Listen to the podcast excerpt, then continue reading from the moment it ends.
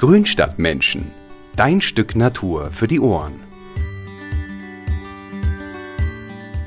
Hallo liebe Grünstadtmenschen.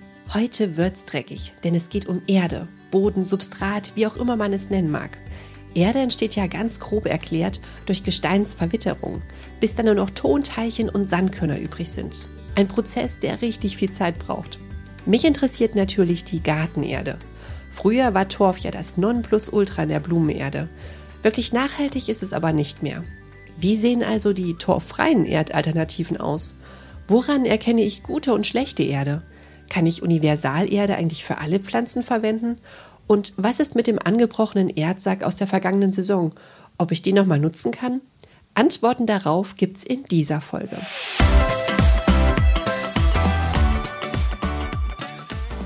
Erde ist ein spezielles Thema, aber auch ein sehr wichtiges, weil es die Basis ist für ein gesundes Pflanzenwachstum. Denn nur in einem guten Boden bilden Pflanzen viele Wurzeln aus und fassen dort Fuß, wie man so schön sagt. Jetzt im Frühling ist wieder Pflanzzeit. Habt ihr euch schon mal beim Kauf von Blumenerde im Gartencenter Gedanken gemacht, wo diese Erde eigentlich herkommt und was sie so besonders macht? So ging es mir nämlich neulich. Und um etwas mehr über dieses braune Etwas zu erfahren, habe ich bei einem Blumenerdenhersteller nachgefragt. In der heutigen Sendung begrüße ich den Experten Dr. Simon Grieser.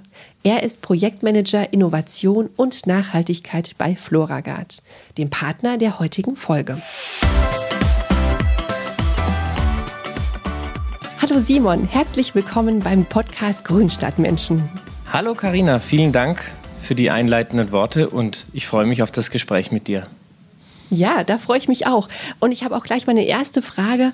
Was ist denn eigentlich deine Aufgabe bei Floragard? Hm. Ja, du hast mich ja schon so schön vorgestellt ähm, als Projektmanager Innovation und Nachhaltigkeit. Das ist auch zutreffend. Und jetzt mal ein bisschen im ähm, Spezielleren. Meine Aufgaben bei Floragard sind ähm, hauptsächlich dem Bereich Fachabteilung angesiedelt. Das bedeutet alles rund um die Qualität unserer Produkte, die Entwicklung unserer Produkte. Man könnte auch sagen, ich bin in der Entwicklungsabteilung bei Floragard tätig und habe dort dann noch spezieller gesagt den Bereich Torfersatzstoffe, also all das, was noch nicht ganz langjährig erprobt und bewährt ist, zu erforschen, in Projekten zu begleiten und ja, dementsprechend Innovationen für die Firma voranzutreiben.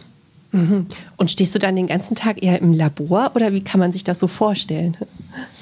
Ähm, also die Fachabteilung bei Floragard hat tatsächlich ein Labor und da gibt es auch ähm, Kollegen und Kolleginnen von mir, die den ganzen Tag im Labor stehen. Ich ehrlich gesagt eher weniger. Ich hätte keinen blassen Schimmer, was da vor sich geht. Aber ähm, die sind ein Teil sozusagen der Fachabteilung und wir ähm, spielen uns die Bälle zu. Mein Teil ist eher außerhalb des Labors, sogar in großen Teilen außerhalb der Firmenzentrale, wenn ich es mal so nennen soll.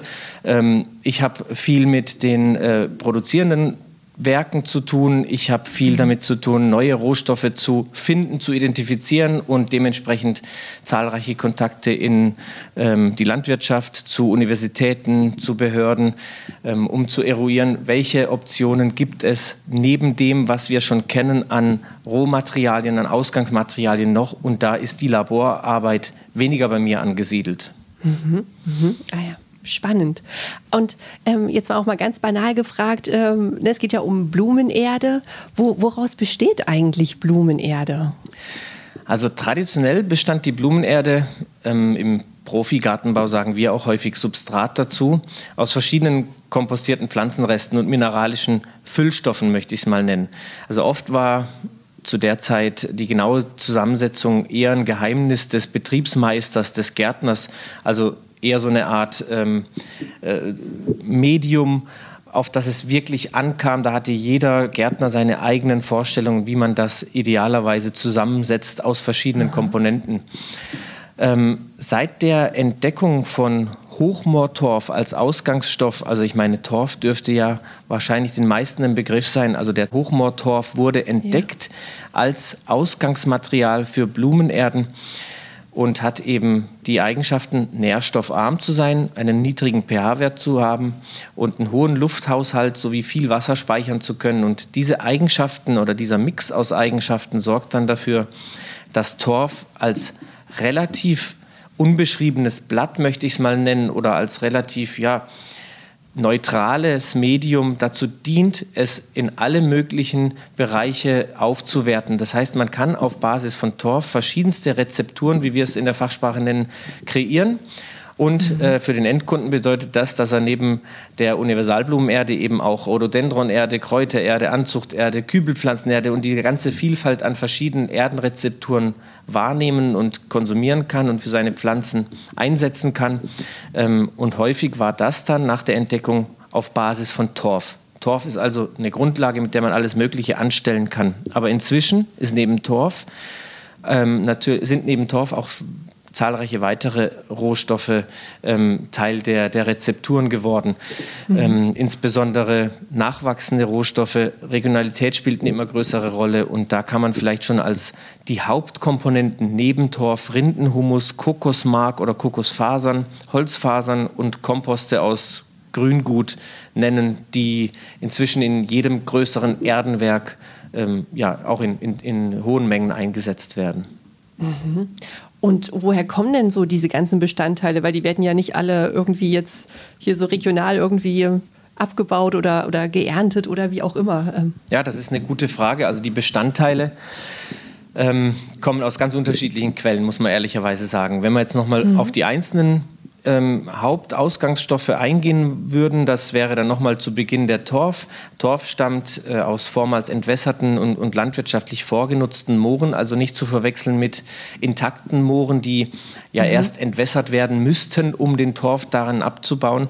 Ähm, das okay. findet nicht mehr statt, seit langer Zeit schon nicht mehr. Inzwischen sind das alles nur noch vormals entwässerte, also für die Landwirtschaft urbar gemachte Moore, die im Grunde schon vorgenutzt wurden, lange Zeit bevor die Torfabbauunternehmen den Torf dann gewonnen haben. Ähm, und das ist üblicherweise, um auf die Frage zurückzukommen, in den Gebieten, in denen es halt vom Naturraum her auch Moore gibt, hauptsächlich mhm. Hochmoore. Die Niedermoore sind eine andere Kategorie, die für unseren Zweck weniger spannend sind. Die Hochmoore befinden sich in Deutschland hauptsächlich im, im niedersächsischen Raum, aber auch in Schleswig-Holstein, in Bayern gibt es Hochmoore, die für den Torfabbau gedient haben oder auch heute noch dienen. Aber ein großer Torfvorrat ähm, ist inzwischen auch im Baltikum erschlossen worden, also in den, in den Ländern Lettland, Litauen, Estland, Estland ja. ähm, auch Teile von Polen. Ja, das sind so die Quellen des Torfs. Mhm. Dann hatten wir ja vorhin noch ähm, die Holzfaser benannt. Genau. Holzfaser ist ein wunderbarer Ausgangsstoff, der ähm, auf Basis von Holzhackschnitzeln ähm, resultiert. Mhm. Ist also ein Sekundärstoff, nicht extra ähm, ein, ein Stoff, der für uns angebaut und abgeholzt wurde, sondern das fällt als Nebenprodukt in der Sägewerksindustrie an und wir können auf diese Holzhackschnitzel zurückgreifen und die dann nochmal über eine Auffaserung weiterverarbeiten, sodass diese Holzfasern entstehen, die bedingt für Blumenerden und Substrate, wie wir es ja im, im erwerbsgärtnerischen Bereich nennen, auch eine, eine hohe ähm, Qualität besitzen. Das entwässert mehr. Das hält nicht so viel Wasser, aber es entwässert. Auch das ist eine mhm. wichtige Eigenschaft in so einem Bodengefüge, in so einem künstlichen Bodengefüge, wie man ja eine Erde eigentlich nennen kann. Mhm.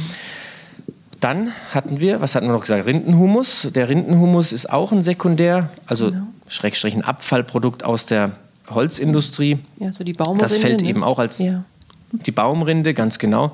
Das äh, muss dann erst noch kompostiert werden und also zu Humus verarbeitet oder qualifiziert werden. Ähm, das kann man, wenn man äh, viel Zeit, Fläche und äh, Muße hat, einfach liegen lassen. Also man kann die Rinde einfach liegen lassen und regelmäßig umsetzen wie ein Komposthaufen. Das braucht allerdings ja, ja, sagen wir mal ein Jahr, bis dann wirklich eine gute Qualität rauskommt. Aus diesem Grund fügt man da noch ähm, etwas hinzu. In der Regel das eine, ist das eine Stickstoffquelle, um das Ganze zu beschleunigen. Und dann kommt nach ein paar Monaten ein guter Rindenhumus raus, der auch sehr gern eingesetzt wird.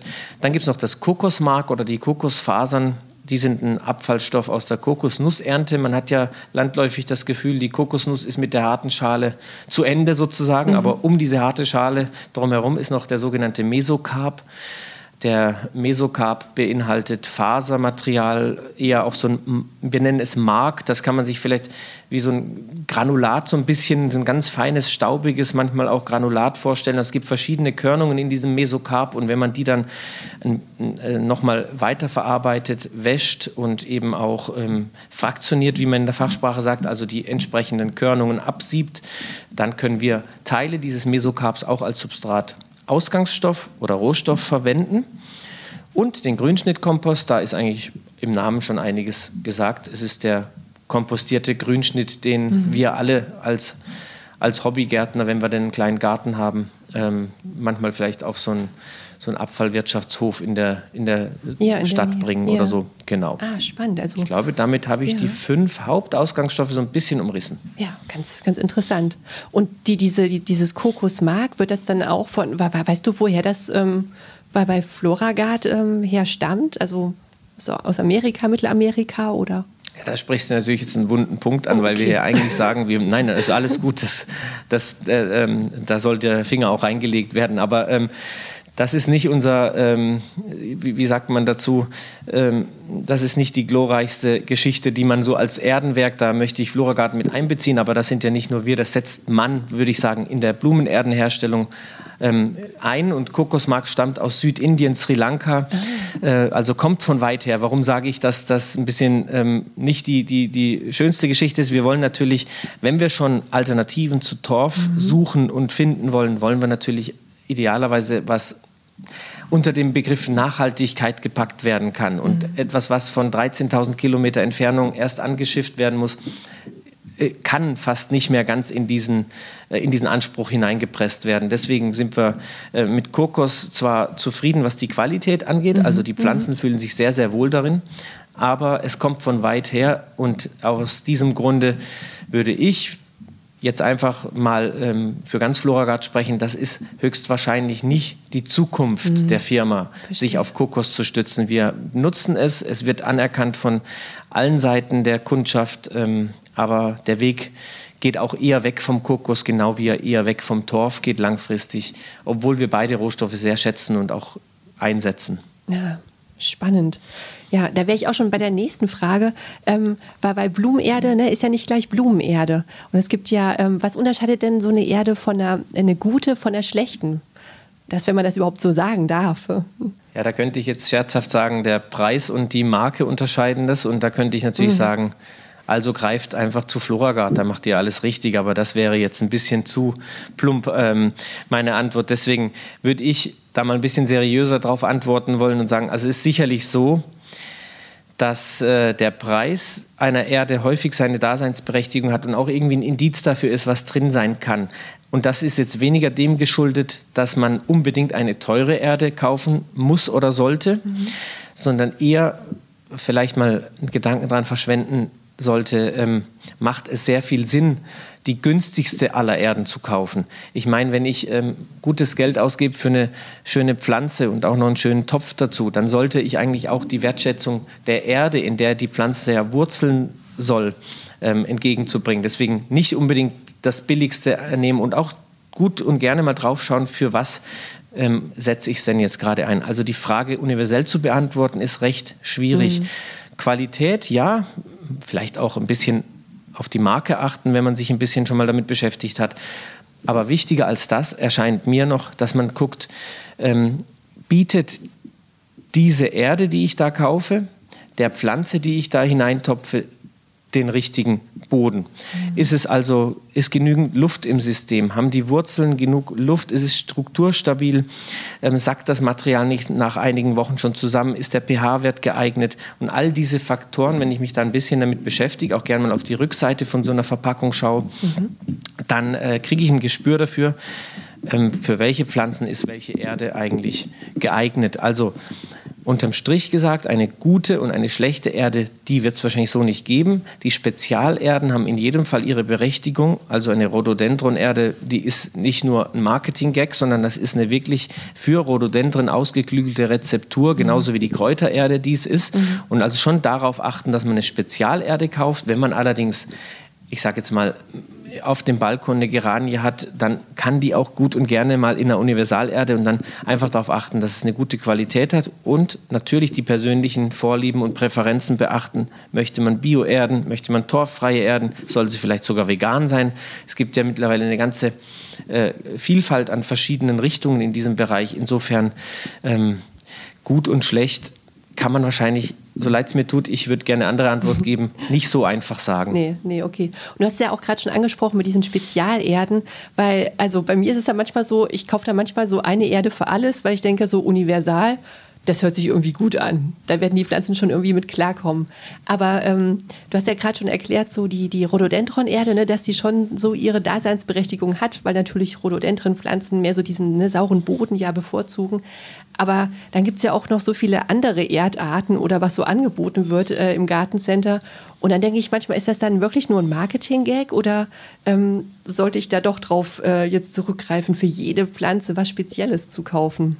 Ja, ich ähm, war da lange Zeit ähm, tatsächlich, also ich mache das Ganze mit den Torfersatzstoffen jetzt seit zehn Jahren circa mhm. und war wirklich die ersten Jahre auch sehr am Zweifeln, ob es das braucht mit dieser Vielfalt, ob es wirklich eine Kübelpflanzenerde, dann noch eine mediterrane Zitruspflanzenerde dann dazu auch noch braucht, obwohl es die Kübelpflanzenerde schon gibt. Und mittlerweile komme ich immer mehr zu dem Punkt, wo ich sage, doch, die Unterschiede äh, sind nicht zu verachten und insbesondere dann, wenn ich ähm, weg vom Torf gehe. Mhm. Und das ist ja der Trend in allen Bereichen. Also Torf als Hauptausgangsstoff, der hat so viele gute Eigenschaften und vor allem so viele schlechte Eigenschaften, die auch in einer Erde sind, ähm, die so als, also im, im Öko, im, ich sag mal, in der Biosphäre mhm. Äh, herum, die hat das alles ausgleichen können und das können die nachwachsenden Rohstoffe definitiv nicht so gut. Und die, äh, der Trend geht ja immer mehr zu mehr nachwachsenden Rohstoffen, also Rindenhumus, Holzfasern genau. etc. Die können eben die Probleme nicht ganz so gut handeln. Umso wichtiger wird es dann, dass man der, äh, der Pflanze das entsprechend perfekte Substrat, also das ist jetzt wieder Fachsprache, mhm. dann die, die entsprechend äh, perfekte Erde liefert, um möglichst sicher zu gehen, dass es auch funktioniert.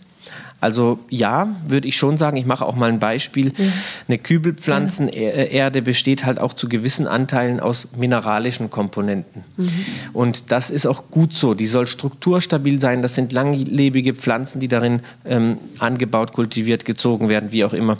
Da äh, braucht es diese starke Strukturstabilität und Drainageeigenschaften. Wohingegen, wenn ich dieselbe Erde für die Anzucht von Kräutern einsetzen würde, diese mineralischen Komponenten sogar eher eine Art ähm, Kontraindikation wären sozusagen. Also das äh, ist eigentlich eher schlecht dann für das äh, Anziehen von Kräutern. Auch die Nährstoffe, die in so einer Erde sind, schaden den Kräutern dann im ersten Moment eher. Mhm. Also muss ich schon darauf achten, dass es nicht ganz fernab von dem Einsatzzweck ist, den ich haben will. Also für Rhododendron eine Rhododendron-Erde zu kaufen, macht durchaus Sinn. Mhm. Ähm, und für Kräuter eine Kräutererde zu kaufen auch. Da würde ich auf jeden Fall sagen, ja, aber wenn es jetzt um die, ich sage jetzt mal, Geranie auf dem Balkon geht und ich habe noch ein bisschen Universalerde da, dann ist die Universalerde auch gut dafür. Da muss man also ein bisschen abwägen. Ja, und äh, ich denke da jetzt auch gerade so, gerade so bei Geranien, ne, das, sind ja sehr, ähm, also die, die futtern ja viel Nährstoffe. Ähm, Stichwort Dünger in der Erde. Ne, weil anfangs ist doch auch immer, ähm, oder wir sagen zumindest auch immer so, ah ja, so die, die ersten Wochen äh, braucht man keinen Dünger zusetzen. Ähm, dann, wie, wie, wie ist denn das so bei dieser, bei dieser Universalerde? Also, oder wie, wie, wie viel ist da eigentlich genau drin und äh, genau wie lange können denn dann die Pflanzen noch davon zehren? Ähm, das kommt tatsächlich auch schlichtweg auf das ähm, Produkt der Wahl an, sozusagen. Also da gibt es verschiedenste ähm, Kategorien von Universalerden. Ähm, die allermeisten Universalerden haben eine gewisse Startdüngung für die ersten mhm. Jetzt kann ich aber schon wieder nur ungenau werden. Ja. Zwei bis vier, zwei bis sechs Wochen. Okay, das, das kommt tatsächlich darauf an, welche der Erden ich wähle.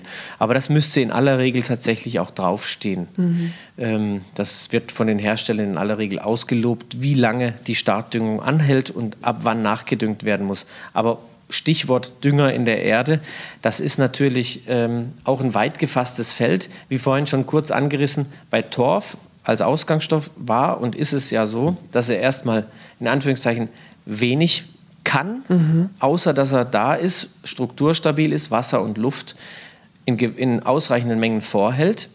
Aber da ist noch wenig Nährstoffkomponente drin und die gibt man dann in dieser Erdenwelt hinzu, um entsprechend eine Erde zu, äh, zu konstruieren. Und bei der Universalerde, wenn man sie einfach jetzt mal als eine Bioerde, Bio-Universalerde hätte dann einen organischen Dünger mutmaßlich drin. Mhm. Und der kann pflanzlichen, aber in aller Regel auch tierischen Ursprungs sein, beispielsweise Hornspäne äh, haben eine, eine, organische Masse von 60 bis 80 Prozent und sind ein guter Naturdünger, der die ersten Wochen sukzessive die in ihm erhaltenen Nährstoffe, insbesondere den Stickstoff, abgibt an die Pflanzenwurzel und dem also eine ganze Zeit lang ähm, weiterhilft zu wachsen.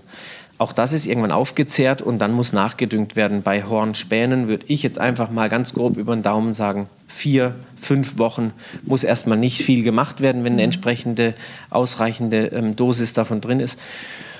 Danach muss das nachgedüngt werden. Bei Hornmehl zum Beispiel sähe das anders aus. Da hätte man eine gewisse Startdüngung. Das ist also eine feinere Körnung mhm. vom selben Ausgangsmaterial, aber der Stickstoff, der darin enthalten ist, wäre viel schneller verfügbar und aber auch viel schneller aufgebraucht. Und in dem Sinne kann man da leider auch keine pauschale Antwort geben. Aber ja, die allermeisten Erden haben einen gewissen Vorrat und je nachdem, wie die Erde konzipiert ist und was auf der Verpackung draufsteht, muss dann irgendwann nachgedüngt werden. Wenn man noch einen Satz zum Dünger, ähm, mhm. wenn ich noch Gerne. einen Satz dazu sagen soll, ja, ja ähm, also die mineralischen Dünger, die haben ja auch noch ihre Daseinsberechtigung. Wir hatten jetzt nur die organischen, also genau. man unterscheidet zwischen mineralischen und organischen Düngern. Das ist ja auch ein Riesenthema für die Kunden, für die Interessierten, für die Community, denke ich, weil also jeder, der sich mit dem Thema Nachhaltigkeit beschäftigt, beschäftigt sich höchstwahrscheinlich, ähm, wenn es um die Produkte Blumenerde geht, um Torf, welche Rohstoffe sind drin, aber der, im zweiten Schritt ja auch, wie wird denn aufgedüngt? Also sind da zum Beispiel ummantelte Langzeitdünger auf mineralischer Ausgangsstoffbasis drin oder sind das doch organische Dünger? Und eben noch ein Satz zu den mineralischen. Die mineralischen Dünger haben auf jeden Fall auch ihre Berechtigung, aber mittlerweile findet man sie weitestgehend und mehr im erwerbsgärtnerischen Bereich. Dort sind sie sehr beliebt, weil sie es schaffen, ähm, bedarfsgerecht die Pflanzen mit Nährstoffen zu versorgen. Mhm. Und ich sage mal, wenn so ein Gärtner 100.000 Basilikumpflänzchen da stehen mhm. hat und keine Ausfallrisiken gehen möchte, dann ist ein mineralischer Dünger immer noch das verlässlichste, was es gibt. Aber es ist eben nicht die ökologischste aller Varianten. Und weil das immer mehr ähm, ins Bewusstsein rückt, auch im erwerbsgärtnerischen Bereich und bei den Hobbygärtnern und ich sage jetzt auch mal bei den großen Handelsketten ja auch. Das ist ja klar, die wollen alle jetzt auch das Thema Ökologie für sich einnehmen und das ist ja auch ein schöner Trend, sage ich mal, den wir alle befürworten sollten. Und dementsprechend ähm, sind diese ummantelten Langzeitdünger auch problematisch zu sehen, weil eben Kunststoffanteile in, in die Böden, ins Gewässer mhm. geraten können. Und all diese Thematiken sind unter dem äh, Überstichwort Dünger zu fassen. Also wir haben die mineralischen Dünger, wir haben die organischen Dünger und auch in diesen beiden Kategorien gibt es unterschiedliche Herkunftsarten. Insofern hoffe ich, dass ich so einen kleinen Überblick geben konnte, was alles möglich ist. Und ähm, da würde, das würde den Rahmen wahrscheinlich sprengen, wenn man jetzt dieses Düngerthema von A bis Z durchkaut. Aber es gibt ja, ähm, ja viele verschiedene mineralische und organische Düngesorten. Das stimmt, aber du hast es ja schon ganz gut erklärt. Das, äh, das, das verstehen garantiert unsere Hörer. Und ähm, genau, weil du jetzt vorhin sagtest, auch ähm, mit diesem mineralischen ähm, Dünger, manchmal sieht man doch in der Blumenerde so, so kleine weiße Kügelchen. Was, was ist denn das eigentlich? Das ist ein ganz witziges Thema, weil ähm, das wird so häufig missverstanden, diese weißen Kügelchen. Ja, das könnte mineralischer Dünger ne? sein, das, das könnte Styropor mhm. sein, das könnte so alles Mögliche sein. Ähm, und äh, obwohl ich ja wirklich auch äh, sehr ökologisch denke und, und, äh, und auch handel, äh, da habe ich jetzt gar keine Bauchschmerzen äh, zu sagen. Also das sind Perlite und diese Perlite sind relativ harmlos im Vergleich zu dem, was man sich darunter vielleicht vorstellt, wenn man es nur anschaut. Es sind, ist kein Kunststoff, kein Plastik, kein Styropor. Das ist ein expandiertes, durch Hitze behandeltes Vulkangestein, also nichts anderes als ein, ein ähm, mineralischer Bestandteil, der ja. in Böden auch so auf natürliche Art und Weise vorkommen kann. Mhm. Ähm, das ist in aller Regel das wiederum der Nachteil, aber in aller Regel aus einem Unterwasservulkan in der Nähe von der griechischen Küste. Da stammt das Material her, dann wird das unter hoher Hitze, unter großer Hitze aufgebläht, ähnlich wie es bei dem Blähton auch passiert und ähm, expandiert dann sozusagen, hat eine ganz poröse Zellstruktur und äh, ist ganz leicht, aber dementsprechend auch, weil es mineralisch ist, zersetzt es sich nicht mehr und kann in verschiedenen Erden eine, eine, gute Rolle spielen für den Lufthaushalt, für das Wurzelwachstum. Also mhm. im Grunde ein, ein, sehr guter Ausgangsstoff, der meines Erachtens, wenn ich jetzt nichts Falsches sage, auch in der Bauindustrie für Dämmmaterialien Anwendung findet. Ja, aber es hat nichts mit Styropor oder Dünger zu tun. Okay, ja, ich glaube auch wegen der Farbe weiß. Ne? Ich glaube, weil man denkt so, hä, mhm. wo kommt denn das eigentlich her? Und also an Vulkangestein denkt man da, glaube ich, als letztes. okay. Ja, da haben auch tatsächlich schon viele in unserer Branche sich äh, viele Gedanken darüber gemacht, wie man dieses Missverständnis ausräumen kann mhm. ähm, und versucht, die Perlite vielleicht irgendwie anzufärben, damit sie braun werden, damit sie nicht mehr so rausstechen und so weiter. Ich denke, das gibt es sogar tatsächlich auf dem Markt, aber ähm, ja, halten wir jetzt persönlich erstmal für unnötig. Ja, Man kann es ja erklären. Genau, das ist richtig. Lass uns jetzt nochmal zurück zu dem Torf und äh, zu deiner Aufgabe nochmal ähm, äh, zu sprechen kommen, ähm, was du ja zu, zum Thema Nachhaltigkeit und Innovation das, äh, also du suchst ja quasi nach Ersatzstoffen für Torf, ne? wenn ich das richtig verstanden habe. Das ist richtig, genau.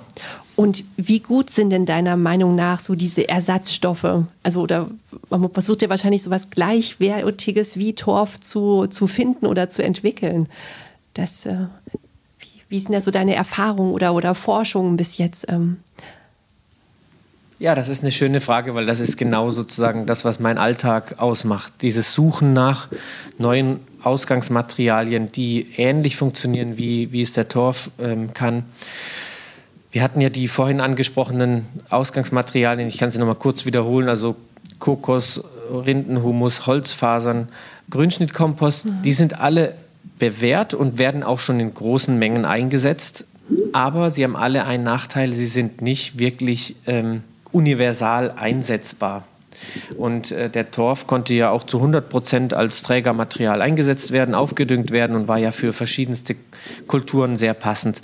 Und nach solchen Lösungen suchen wir natürlich auch bei Floragard. Allerdings kann man da jetzt schon sagen, das ist fast unmöglich. Also den Torf zu imitieren, mhm. ähm, das, wird, das wird eine Aufgabe sein und bleiben, die mutmaßlich nie gelingen wird. Deswegen sind wir leider gezwungen, Alternativen zu suchen, die im Gesamtkonzept einer Erde die Qualität, die mit Torf gewohnt war, also der Erwerbsgärtner, der jetzt ja über Generationen hinweg mit Torf gearbeitet hat, mhm. für den ist das natürlich schwierig, zurückzurudern und dem, dem jetzt zu erklären, ja, pass auf, in Zukunft ähm, wird das vielleicht nicht billiger, eher teurer, was du bei uns kaufst, aber dafür ähm, funktioniert es auch noch schlechter.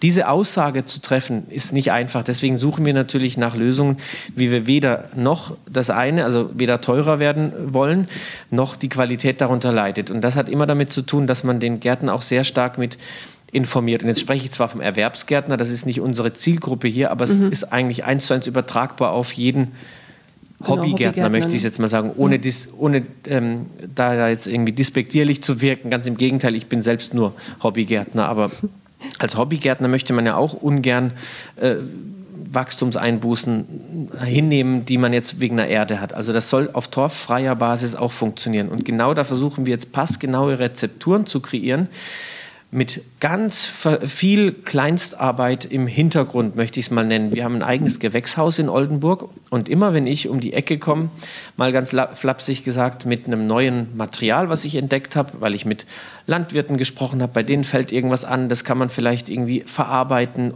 nochmal hygienisieren, nochmal kompostieren, was auch immer. Und dann komme ich damit nach Oldenburg und dann machen wir ähm, Versuche. Da machen wir Keimpflanzentests, Unkrauttests, wir machen Pflanzversuche mit verschiedenen Kulturen. Das kann Weihnachtsstern sein, das können Geranien sein, das kann alles Mögliche sein. Dann gucken wir, wie viel von diesem Material, was der Simon da angeschleppt hat, kann ich denn einsetzen in einer spezifischen Kultur, in einem spezifischen Test, ohne dass der, die Qualität im Vergleich zu Torf leidet. Und so nähert man sich Schritt für Schritt und sukzessive einem Qualitätsniveau mit nachwachsenden Rohstoffen, die dem des Torfs entspricht. Aber dass wir wieder so einen Rohstoff finden, der eins zu eins so funktioniert, also ich habe einen für alles, das ist nahezu ausgeschlossen. Das heißt, ähm, es wird nicht leichter für uns Erdenhersteller, mhm. auch für uns bei Floragard nicht. Wir müssen uns also an vielfältigen Quellen bedienen um am Ende das Produktniveau so hoch zu halten, wie wir es gewohnt sind und wie es unsere Kunden gewohnt sind. Und das ist eigentlich so ein Stück meiner Aufgabe auch oder so ein Teil meiner Aufgabe, zu suchen, zu finden, bezahlbare Materialien, die aus der Region stammen, Mit der Region meine ich jetzt hauptsächlich Nordwestdeutschland, weil ja. da ein Großteil unserer produzierenden Werke sitzt, um dort ähm, nach äh, regionalen Stoffströmen zu suchen, welche Materialien können wir so verarbeiten, dass sie am Ende äh, die Qualität als Blumenerde weiterhin hochhalten. Ist das so ein bisschen verständlich ja, ja, gewesen? Doch, ich hoffe, ja. das habe ich jetzt verstanden. Und, Sehr gut. Aber ich, ich höre da schon raus, dass ich auch, ähm, ne, also der Torf hat ja schon echt super gute Eigenschaften irgendwie so für, für den Hobbygärtner gehabt zu Hause, ne, so für die Pflanzen. Und dass, äh, dass so diese zukünftigen ähm, Zusammensetzungen der Erden ja schon eine andere Handhabung irgendwie ähm, verlangen. Ne? Also das, das torffreie Erde ist ja irgendwie, der hat andere Eigenschaften. Oder das wahrscheinlich auch bei, beim Blumengießen, oder? Man muss da wahrscheinlich schon einiges irgendwie beachten. Ja, also das ist definitiv so.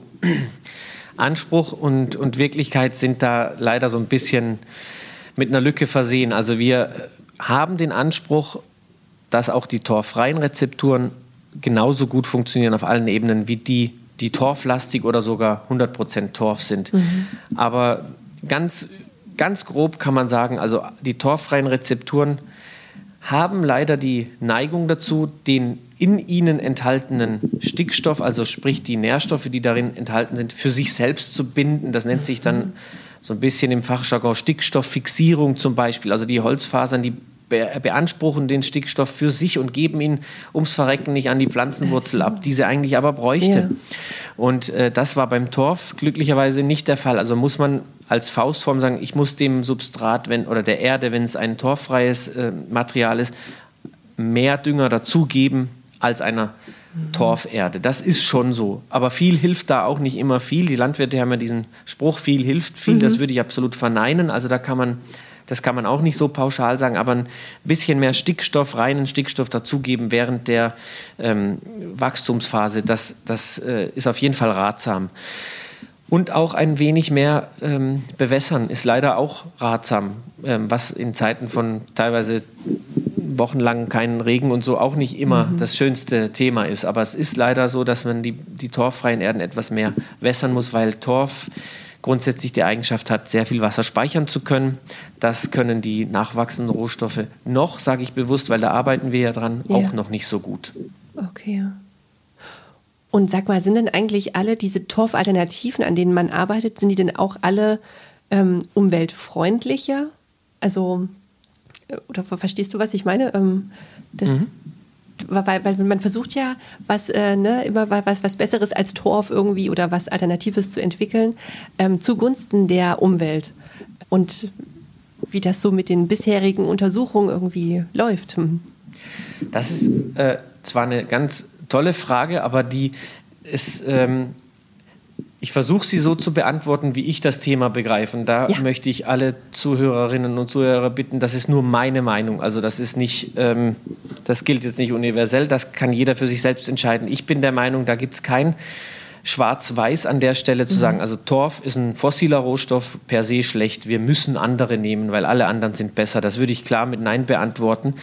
Ähm, der Torf, den wir einsetzen, der stammt ja, wie vorhin schon erwähnt, aus landwirtschaftlich vorgenutzten Flächen. Also mhm. Also wir zerstören jetzt keine intakten Moore mit einer ganz, äh, ähm, ich sag mal, mit einer ganz einmaligen, äh, mit einem ganz einmaligen Ökosystem, um dann ein bisschen Torf zu ernten und danach nach mir die Sintflut zu. Das ist ja nicht das, was wir tun. Was wir tun, ist, wir bedienen uns an landwirtschaftlich vorgenutzten Flächen und torfen dort ab. Ja, das stimmt. Wir torfen also ab und dementsprechend gerät durch das Abtorfen sehr viel Kohlenstoff mit ähm, Sauerstoff in Verbindung. CO2 entsteht. Das ist ein klimawirksames Gas und das ist nicht gut. Mhm. Und weil das nicht gut ist, suchen wir intensiv nach Alternativen.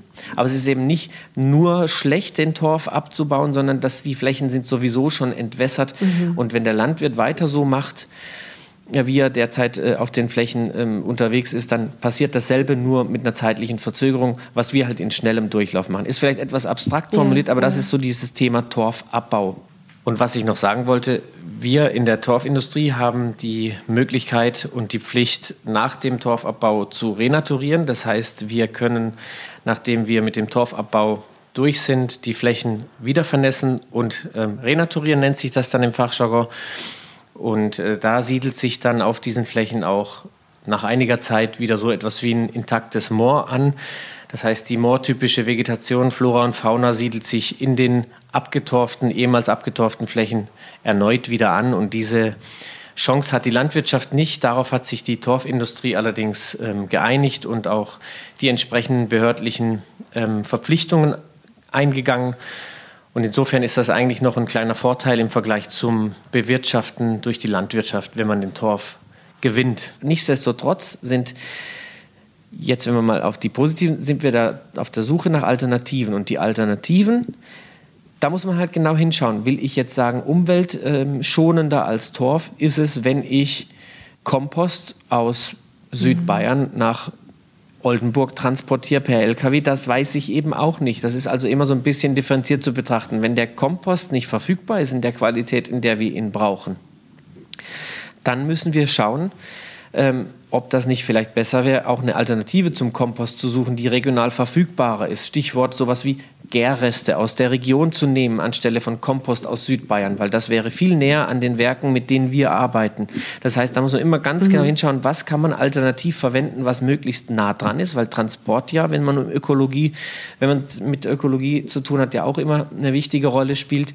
Verfügbarkeit spielt eine wichtige Rolle, die einheitliche Qualität spielt eine wichtige Rolle. Also man muss da dann wirklich genau drauf schauen und äh, um es nochmal so zurückzubrechen, ist das immer umweltfreundlicher? Wenn ich das Thema Kokos anspreche, also da waschen wir, nicht jetzt wir als Florgarten, sondern da waschen wir in dieser Branche, will ich sagen, mit Süßwasser die Kokosfasern, damit sie dann nicht so salzbelastet sind, bringen sie dann aus Südindien hier hin.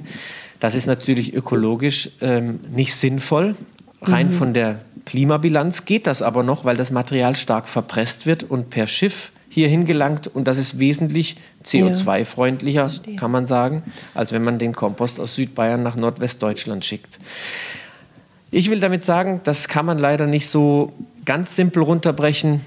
Ähm, was Fakt ist, Rohstoffe mit regionalem Bezug aus, ja. ähm, als Reststoffe aus der Landwirtschaft beispielsweise, das ist sicherlich ein Konzept der Zukunft so etwas, was in der Landwirtschaft als Abfallprodukt anfällt, wenn wir es schaffen, das so aufzubereiten, dass wir es einsetzen können im Sinne einer Kaskade oder eines Kreislaufs, so wie es unsere Urgroßeltern schon damals gemacht haben. Also einen eigenen Komposthaufen vor der Tür, alles zusammenkratzen, mhm. das umsetzen, danach kommt was Gutes, Fruchtbares raus. Wenn wir das auf industriellen Maßstab adaptieren können, das ist auf jeden Fall umweltschonender, ähm, intelligenter als das, was wir vielleicht jetzt machen. Und da sind wir auch auf dem Weg dahin. Oh Mann, entschuldige jetzt mit dieser kniffligen Frage, dass ich da jetzt so ausgeholt habe, aber irgendwie hat mich das jetzt nochmal so interessiert. Deswegen da. Aber das hast du gut. Das finde ich schön. Die Frage war super. ja. Jetzt mal zu einem ganz wieder zurück zur Blumenerde. Eine ganz banale Frage: Kann denn eigentlich Blumenerde ablaufen? Wenn ich jetzt so einen angebrochenen Sack Erde habe, also ganz klassisch, ne, ist das glaube ich so immer nach dem Winter, dann entdeckt man ja immer so im Keller so, huch, ne, noch so die Reste vom Vorjahr. Kann man das noch nehmen? Blumenerde hat kein offizielles Mindesthaltbarkeitsdatum. Sie läuft daher prinzipiell erstmal nicht ab, wie man es vielleicht von den Lebensmitteln kennt. Aber es kann schon davon ausgegangen werden, dass Licht und Wärme die, die mikrobielle Aktivität im Beutel ankurbeln können und damit die Erde über die Zeit auch unbrauchbar wird. Also wenn ich sie zu lange beispielsweise auf dem Balkon an einem sonnig warmen Plätzchen liegen lasse, dann ist davon auszugehen, dass diese Erde nach einer gewissen Zeit, nach einigen Monaten nicht mehr brauchbar wird. Wenn ich die Erde allerdings, nachdem ich einen Teil davon eingesetzt habe, kühl und trocker, trocken lagere, mhm. dann sollte sie auch über einen längeren Zeitraum haltbar sein. Da es kein Mindesthaltbarkeitsdatum gibt, tue ich mich jetzt schwer damit zu sagen, nach fünf Monaten ist das abgelaufen. Das kann man nicht sagen, das mhm. kommt auf den Lagerstandort an. Okay. Da war, weil manchmal finde ich es echt immer schwer, das irgendwie äh, auch einzuschätzen. Und dann denke ich immer, na gut, äh, wenn, wenn man selber so alte Erde hat, dann kann man die ja vielleicht immer noch irgendwie in der hinteren Gartenecke oder so irgendwie auch ausstreuen. Ne? Das geht ja wahrscheinlich auch. Ja, das Fiese, das Fiese an der Sache ist, ich kann es optisch schwer bewerten. Ja. Also die Erde sieht womöglich noch genau gleich aus, wie wo ich sie gekauft hatte, aber ist trotzdem unbrauchbar. Also sie man sieht es natürlich, wenn es äh, Verpilzungserscheinungen gibt, wenn sie verschimmelt ist, dann ist, sieht, sieht auch das menschliche Auge das. Aber mhm. die, das, äh, das ähm, menschliche Auge sieht nicht jeden Mangel sozusagen. Das ist das äh, Schwierige daran. Aber um auf das Thema mit in einer äh, Ecke im Garten, das aus, da würde ich auf jeden Fall sagen, als Freund der Ressourcenschonung, also eine Erde irgendwie ganz, ganz zu entsorgen, das macht eigentlich für uns alle keinen Sinn. Ja. Man kann es durchaus noch verwenden als eine Art Bodenverbesserer im Gemüsebeet. Da würde ich auf jeden Fall sagen, da sollten wir nicht zu genau sein. Es ist ja immer noch Humus irgendwo. Also mhm, es ist, funktioniert vielleicht nicht mehr so spezifisch für die einzelnen Pflanzen, aber bevor ich es irgendwie ganz entsorge, ähm, kippe ich es lieber aufs Gemüsebeet, bevor ich das einrichte. Dann habe ich noch einen, einen Humusgehalt verbessert und ein bisschen Nährstoffe im Boden. So würde ich das auf jeden Fall machen. Also entsorgen, nein. Okay, gut. Und ich habe gesehen, dass äh, viele eurer Erden, dass die ja inzwischen bio oder vegan sind. Das finde ich ja ganz spannend. Äh, und ich frage mich, was macht denn eigentlich eine Blumenerde vegan? ähm, ja, also vegan ist tatsächlich ein, ein Thema, das äh, immer wichtiger wird. Äh, das ist ja auch so ein, so ein gesellschaftliches Thema. Mhm. Immer mehr Leute ernähren sich vegan. Ich weiß jetzt nicht mal, ob immer mehr, aber seit einiger Zeit äh, gibt es ja eine wachsende Bevölkerungsgruppe, die sich auch vegan ernährt oder zumindest sehr viel vegetarisch ernährt. Und mhm. dann ist der Schritt nicht allzu weit zu sagen, ja, worin wachsen denn meine Sherry-Tomaten, jetzt um mal ein Beispiel zu nennen, Worin wachsen die denn? Wachsen die in etwas Mineralischem? Okay, das wäre noch vegan, aber wachsen die vielleicht auch in sowas wie Hornspänen? Die hatten wir vorhin auch. Und mhm. das ist ja dann wieder tierischen Ursprungs. Und um das konsequent nach hinten zu verfolgen in dieser Kette, sind natürlich ähm, strikt vegan lebende Menschen eigentlich auch daran interessiert, dass die Pflanzen, in denen ähm, das Substrat oder die Erde, in denen ihre Pflanzen, die sie dann später, deren Früchte sie essen, dann auch äh, äh vegan sein sollte. So, das ist eigentlich der, der Hintergrund, warum gibt es dieses Produkt überhaupt. Und ähm, vegan liegt dann wiederum weniger an den ähm, Ausgangsmaterialien, mit denen wir uns als Erdenhersteller ja primär beschäftigen, also sprich Torf, Rindenhumus etc. Mhm. Es geht also mehr um die Zudüngung. Also der Dünger kann entweder vegan oder tierischen Ursprungs sein, also pflanzlichen oder tierischen Ursprungs. Und wenn eine Erde vegan ist, hat sie natürlich die Ausgangsmaterialien und eine Aufdüngung und die besteht dann aus pflanzlichen Stickstoffquellen, Lupinen beispielsweise mhm. oder Rapskuchen. Das sind dann verschiedenste Möglichkeiten, die man da mit reinbringen kann, um eben die Stickstoffquelle für die Pflanzen zu bieten. Mhm. Äh, Rapskuchen heißt das? Ja, äh, beziehungsweise ich habe es jetzt so genannt, ähm, das, ist, äh, das ist quasi das Gepresste äh, nach der Rapsernte. Wie kann man ah. das am besten beschreiben? Okay, nee, es gibt spannend. auch Traubentrester oder aus der, wenn, ah, ja, wenn, man schon mal irgendwo bei den Großeltern gesehen hat, wie die Apfelsaft machen, so, so das, was ja. da übrig bleibt nach der Apfel. Saftpresse, äh, da sowas in der Richtung. Mhm. Ist alles theoretisch einsetzbar, aber nicht in den Mengen verfügbar, auch nicht so geeignet. Deswegen bei Raps funktioniert es, das hat man erprobt und als potenziellen pflanzlichen Dünger entdeckt. Hm. Okay, spannend, ja. Nee, aber du hast schon recht. Ich meine, das mit der Lebensweise, ne, dass sich wirklich da viele bewusst damit befassen. Ähm, aber interessant, was sich so für Wellen schlägt, dass sich das halt auch mittlerweile so bei der Blumenerde halt auch abzeichnet, dass man sogar mhm. ne, so vegane Blumenerde, aber so wie du es erklärt hast, ist auf jeden Fall sinnvoll. Kann ich nachvollziehen. Und um da vielleicht noch ein ergänzendes Wort zu verlieren, deswegen ist das Thema auch, das harmoniert so gut mit äh, Bio und auch torffrei. Mhm. Und deswegen ist das sozusagen die, die Vollendung dieses Dreiklangs. Also torffrei passt ja schon sehr gut zu Bio. Also rein von dem von der Kundengruppe, die sich für solche Sachen interessiert. Wir versuchen uns ja immer auch in die Denke der Kunden hineinzuversetzen. Wir sind ja selbst alles irgendwie auch Kunden von Erden und mhm. äh, also wir, wir, die bei Floragard arbeiten und überlegen uns ja, was, was wollen wir eigentlich? Und wenn, wenn ich jetzt äh, mich biologisch ändere, dann sollte eigentlich auch die Erde bio sein, irgendwie, finde ich. Und wenn ich ähm, mich vegan ernähre, dann sollte auch die Erde vegan sein. Und eben, dann ist der Schritt auch zu torffrei nicht mehr allzu weit. Und diese Kombination eine, einer Bio-Erde torffrei vegan, die kommt gut an und das ist wirklich eine Art von ähm, Nische, die es da gibt, die, die ja konsistent ist, sag ich mal. Das passt einfach zusammen, diese drei Punkte. Mhm. Und sag mal jetzt gerade mit dieser ähm, veganen oder mit der Bioerde, ähm, wie lange dauert denn sowas ähm, oder wie, bis man so eine Rezeptur herstellt und was auf den Markt bringt? Also das würde mich mal interessieren.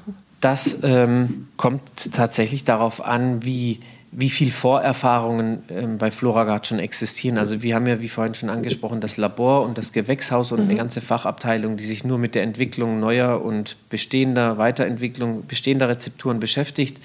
Ähm, und wenn wir jetzt schon jahrelange Vorerfahrung haben, die wir inzwischen zum Beispiel bei bio-veganen Erden haben, dann ist die Entwicklung zu einer neuen bio-veganen Rezeptur eine relativ schnelle Geschichte. Mhm. Also dann kommen wir vielleicht mit kleinen Anpassungen äh, auf den Markt, die wir dann in, sage ich jetzt einfach mal, um was zu sagen, in drei, vier Monaten auch erprobt haben. Wenn es allerdings darum geht, dieses Feld zu erschließen, also wie können wir von 0 auf 100 eine vegane Erde kreieren, dann dürfte man mit Sicherheit mit 12 bis 18 Monaten rechnen. Dann fangen wir ja an, überhaupt erstmal zu schauen, funktioniert das mit dem Rapskuchen überhaupt oder müssen mhm. wir doch lieber irgendeine andere Quelle nehmen und dann werden verschiedene Düngerarten gegeneinander aufgewogen und abgewogen. Dann wird der Einkauf involviert, ob es überhaupt verfügbar ist oder zu teuer ist oder wiederum auch ökologische Aspekte dagegen oder dafür sprechen. Das zieht dann leider manchmal für alle Beteiligten lange Kreise, bis wir dann soweit sind und alle Beteiligten einbezogen haben. Also um mal so ein komplett neues Produkt auf den Markt zu bringen, würde ich sagen, sind wir immer mindestens ein Jahr weiter. Mhm. Aber bestehende Produkte anzupassen geht recht zügig, weil man dann auch auf Erfahrungen zurückgreifen kann. Okay, spannend. Da können wir ja uns auch immer äh, oder gespannt sein, was so noch für, für andere Erden noch demnächst auf den Markt kommen, wahrscheinlich. Aber da will ich jetzt nicht zu ja, neugierig nachfragen. Entschuldigung. Da, da darfst du nachfragen. Ja? Da darf man auch tatsächlich sehr gespannt sein, dass ähm, ja. Das Thema ist äh, für mich natürlich auch eine gewisse Herzensangelegenheit. Dafür bin ich angetreten, auch, auch bei Floragard, um da was zu bewegen und äh, ganz neue Ideen einzubringen, die, die möglichst dieses, ähm, diese ganzen Faktoren einbeziehen, regional, nachwachsend irgendwie was Gutes für die Umwelt tun dabei, aber trotzdem wirtschaftlich denken zu können. Und um mal einen Namen zu nennen, Miscanthus ist so eine schnell nachwachsende Rohstoffpflanze, an der sind wir sehr interessiert und ähm, pflanzen die auch schon im größeren Stil jetzt an, um zu schauen, ähm, können wir die vielleicht ähm, später ernten und als Rohstoff einsetzen. Das ist allerdings noch Zukunftsmusik. Mhm, da gibt es noch keine Produkte, da wird auch noch nicht viel in den Pflanzenversuchen erprobt damit. Das ist erstmal nur eine Idee. Können wir mit diesem Material vielleicht etwas für ja. die Landwirtschaft, für die Umwelt und für uns selbst tun mhm. und nicht zuletzt für unsere Kunden tun, ähm, weil auch die brauchen ja eine Perspektive äh, für die Zeit, wenn Torf nicht mehr wirklich eingesetzt werden kann, soll und darf, wie auch immer. Und genau, das ist eigentlich so Spannend. So ein spannendes Thema. Ja, ich wollte noch kurz an der Stelle nochmal für die Hörer sagen, genau, Miscanthus, äh, das kennt ja auch nicht jeder unter dem Namen, äh, also Chinaschilf, ne, wenn man es so übersetzt, ja so die, diese großen mhm. Ziergräser, mhm. ne, die immer in einer Saison so riesig groß auch werden können. Da. Das nur genau, so Miscanthus ist äh, China-Schilf. Miscanthus x giganteus heißt die Sorte, die für uns spannend ist, ah, weil sie eben okay. diese wahnsinnig hohen Erträge bringt genau. und ähm, dementsprechend von der wirtschaftlichen Seite interessant ist, aber auch von der ökologischen. Und mal schauen, vielleicht haben wir mhm. ja die mhm. Gelegenheit, in einem Jahr oder in zwei nochmal ein zweites Gespräch zu führen. Da kann ich bestimmt über solche Themen ja. noch mehr sagen. Spannend, finde ich gut. Und äh, jetzt habe ich noch eine Frage, ist mir gerade eingefallen. Ich habe schon mal ähm, Plastikteile in meiner Erde gefunden. Wie kann das denn passieren? Ohne es genau zu wissen, wie das jetzt in dem spezifischen Fall bei dir passiert ist, mhm. würde ich aber vermuten, es liegt am Kompost. Ähm, also die anderen Komponenten können in der Theorie auch mal ein Plastikteil irgendwie mit reingeweht bekommen haben im Erdenwerk oder beim Hersteller selbst. Ich meine, Folien sind überall mhm. mal hm. mit im Spiel sozusagen, aber das sollte eigentlich nahezu gegen 2% gehen. Also ich würde sagen, wirklich, es, es wird wahrscheinlich vom Kompost her stammen. Und das Problem ist, dass Verunreinigungen beim Grünschnittkompost leider immer noch gang und gäbe sind. Also die, die Menschen wie du und ich äh, bringen ihre Grünschnittabfälle zum regionalen Kompostwerk und schleppen damit sozusagen auch größere Mengen an Plastikteilen mit rein, weil es nicht sauber getrennt wurde, wie auch immer. Da will ich jetzt mhm. äh, ohne erhobenen Zeigenf Zeigefinger, ne? das ist jetzt nicht ähm, passiert halt, kann man sagen, aber mhm. sollte nicht passieren. Aber das ist eigentlich der Grund. Und weil das immer noch passiert und dann in den Kompostwerken häufig geschreddert wird, dann werden die Teile immer kleiner, dann werden sie nicht mehr vernünftig ausgesiebt, weil sie zu klein sind. Und so landen diese kleinen Plastikteilchen dann bis zum Ende der Verarbeitungskette teilweise in den Erden im Sack. Unbefriedigend sollte so nicht sein, ist aber sozusagen in der Struktur nicht anders händelbar für uns als Erdenwerk, die ja den Kompost auch nur beziehen. Mhm.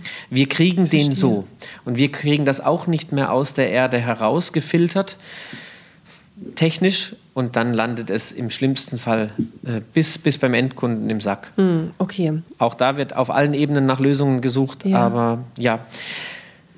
Das beginnt wahrscheinlich bei uns allen zu Hause. Ja, ja, nee, da hast du schon recht. Du siehst du dann also richtig gründlich und ordentlich sein und wirklich nur den Grünschnitt und kein Plastik mit entsorgen beim Grünschnitt. Genau. Okay, das wollte ich nämlich gerne nochmal einfach mal wissen, wie das äh, so zustande kommt. Okay. Jetzt sind wir auch schon fast am Ende unserer Folge. Simon, du hast es fast geschafft. Ich habe aber jetzt noch mal, ähm, äh, ich liebe ja so Zusammenfassungen zum Schluss und äh, möchte gerne von dir noch mal so die drei wichtigsten Tipps zum Kauf noch mal so ähm, komprimiert irgendwie von dir wissen. Worauf muss man denn so achten beim, beim Kauf von Blumenerde? Drei Tipps. Okay, dann fange ich mal an mit Tipp Nummer eins. Ähm, ich würde sagen, achtet beim Kauf immer auf die Anwendung und versucht ähm, euch beim Kauf in die Pflanzenperspektive rein zu versetzen. Also mal ganz einfach ausgedrückt zu sagen, also ich bin eine Sherry-Tomate, dann möchte ich auch die entsprechende Erde für mich haben und nicht irgendwie eine falsche. Das wäre so der Punkt. Also versetzt euch in die, in die Lage der Pflanze und schaut, dass ihr ihr möglichst gut dient, indem ihr ein passgenaues, eine passgenaue Erde kauft da würde ich einfach inzwischen die Meinung vertreten, Spezialerden haben ihre Daseinsberechtigung. Also eine für alles gibt es da leider nicht. Zu vielfältig sind die Ansprüche der, der einzelnen Pflanzen. Tipp 2, achtet ein bisschen auf den Preis. Wie gesagt, es geht eigentlich nicht darum, kauft unbedingt die teuerste Erde, das will ich damit auf keinen Fall sagen, aber kauft unbedingt nicht die billigste Erde, das will ich damit sagen. Mhm. Also eine 40 Liter Erde für wir haben es alle schon gesehen, vor irgendeinem Discounter vielleicht für 1,99 ist, ich meine, alles wird teurer, vielleicht sind sie jetzt bei 2,49 pro 40 Liter. Ähm, das kann alleine schon, da muss man sich nur überlegen, wo, wer, wer soll da noch Geld daran verdient haben und dann auch noch gute Rohstoffe eingesetzt haben? Es kann eigentlich nicht sein. Also für 1,99, 40 Liter, da muss irgendetwas drin sein eigentlich, was nicht wirklich ausgeklügelt ist und für die Pflanzen den perfekten Standort bietet. Also nicht unbedingt die günstigste Erde kaufen, ohne jetzt günstige Erden generell ähm, zu verteufeln. Ich weiß auch nicht, wie manche Discounter vielleicht Aktionserden selber kalkulieren für sich. Äh, kann auch durchaus mal zufälligerweise was Gutes drin sein, aber achtet so ein bisschen auch, dass es nicht die billigste Erde ist, die, die angeboten wird. Mhm. Und Tipp 3 wäre, ähm, achtet auch äh, nach und nach immer mal ein Stück weit auf die Ausgangs- und Nährstoffe. Ich hatte es, glaube ich, vorhin schon mal so ein bisschen angerissen. Das ist auch für mich. Ich bin ja kein Gärtner und auch kein Gartenbauingenieur, deswegen war das für mich auch alles Learning by Doing, wie für jeden anderen auch. Achtet mal auf die Rückseiten, also so wie man es, äh, wenn man sich mit Lebensmitteln ein bisschen beschäftigt, ja auch hinten drauf schaut, die Nährstoffzusammensetzung, wie viel Proteine sind drin, wie viel Kalorien hat, das, äh, äh, hat der Joghurt oder was auch immer ich da konsumiere. Ähnlich kann man es eigentlich bei den Erden auch machen. Man kann hinten drauf schauen und gucken, hm, ist das ein torflastiges Substrat oder ich sage immer Substrat, aber ist es eine torflastige Erde? Mhm. Ist das ein, hm, hat das vielleicht Landschafts- und, und, und landwirtschaftspflegerisches Material? Ähm, ist das mit organischen Düngern aufgedüngt? All diese Dinge kann man sich immer wieder so sukzessive bei jedem Erdenkauf kurz mal anschauen, um ein Gefühl dafür zu kriegen. Hm, beim letzten Mal habe ich eine 100% Torferde gekauft und habe wenig bewässert, wenig nachgedüngt, hat gut funktioniert. Jetzt funktioniert es irgendwie nicht. Ach, stimmt, da sind ja sehr viel torffreie Komponenten mit drin. Vielleicht sollte ich ein bisschen mehr wässern und dann kriegt man so sukzessive ein Gefühl dafür. Das wäre so Tipp Nummer drei von mir zu sagen. Guckt euch die Rückseite an. Da stehen wichtige Hinweise drauf und äh, ja, das wäre die leichte Kost, um sich an das Thema heranzutasten. Ja. Vielen Dank, Simon. Also ich finde, das äh, waren auch jetzt nochmal drei gute Tipps nochmal so zum Abschluss nochmal zusammengefasst. Und ich finde, da damit kann man doch auch gut ähm, jetzt beim nächsten Mal, wenn man ins Gartencenter geht, irgendwie sich darauf, äh, daran orientieren. Vielen Dank. Ich danke dir für das Gespräch, hat mir sehr viel Freude bereitet. Und, und dann ja, vielleicht bis mal, demnächst. Vielleicht bis zum nächsten Mal, genau. Vielen Dank, Simon. Ihr habt noch einen Hinweis oder eine Ergänzung zum Thema Blumenerde und könnt aus eigenen Erfahrungen berichten? Dann schickt uns Fotos und Nachrichten dazu über Instagram oder per E-Mail. Wir freuen uns auf Post von euch. Die Adressen findet ihr wie immer in den Show Notes. Wer mag, kann diesen Podcast auch abonnieren. Dann verpasst ihr nämlich keine neue Folge mehr. Es gibt uns bei Spotify und Apple Podcasts. Wenn euch dieser Podcast gefällt, dann lasst uns gerne eine Bewertung da. Macht's gut und bis bald. Eure Karina.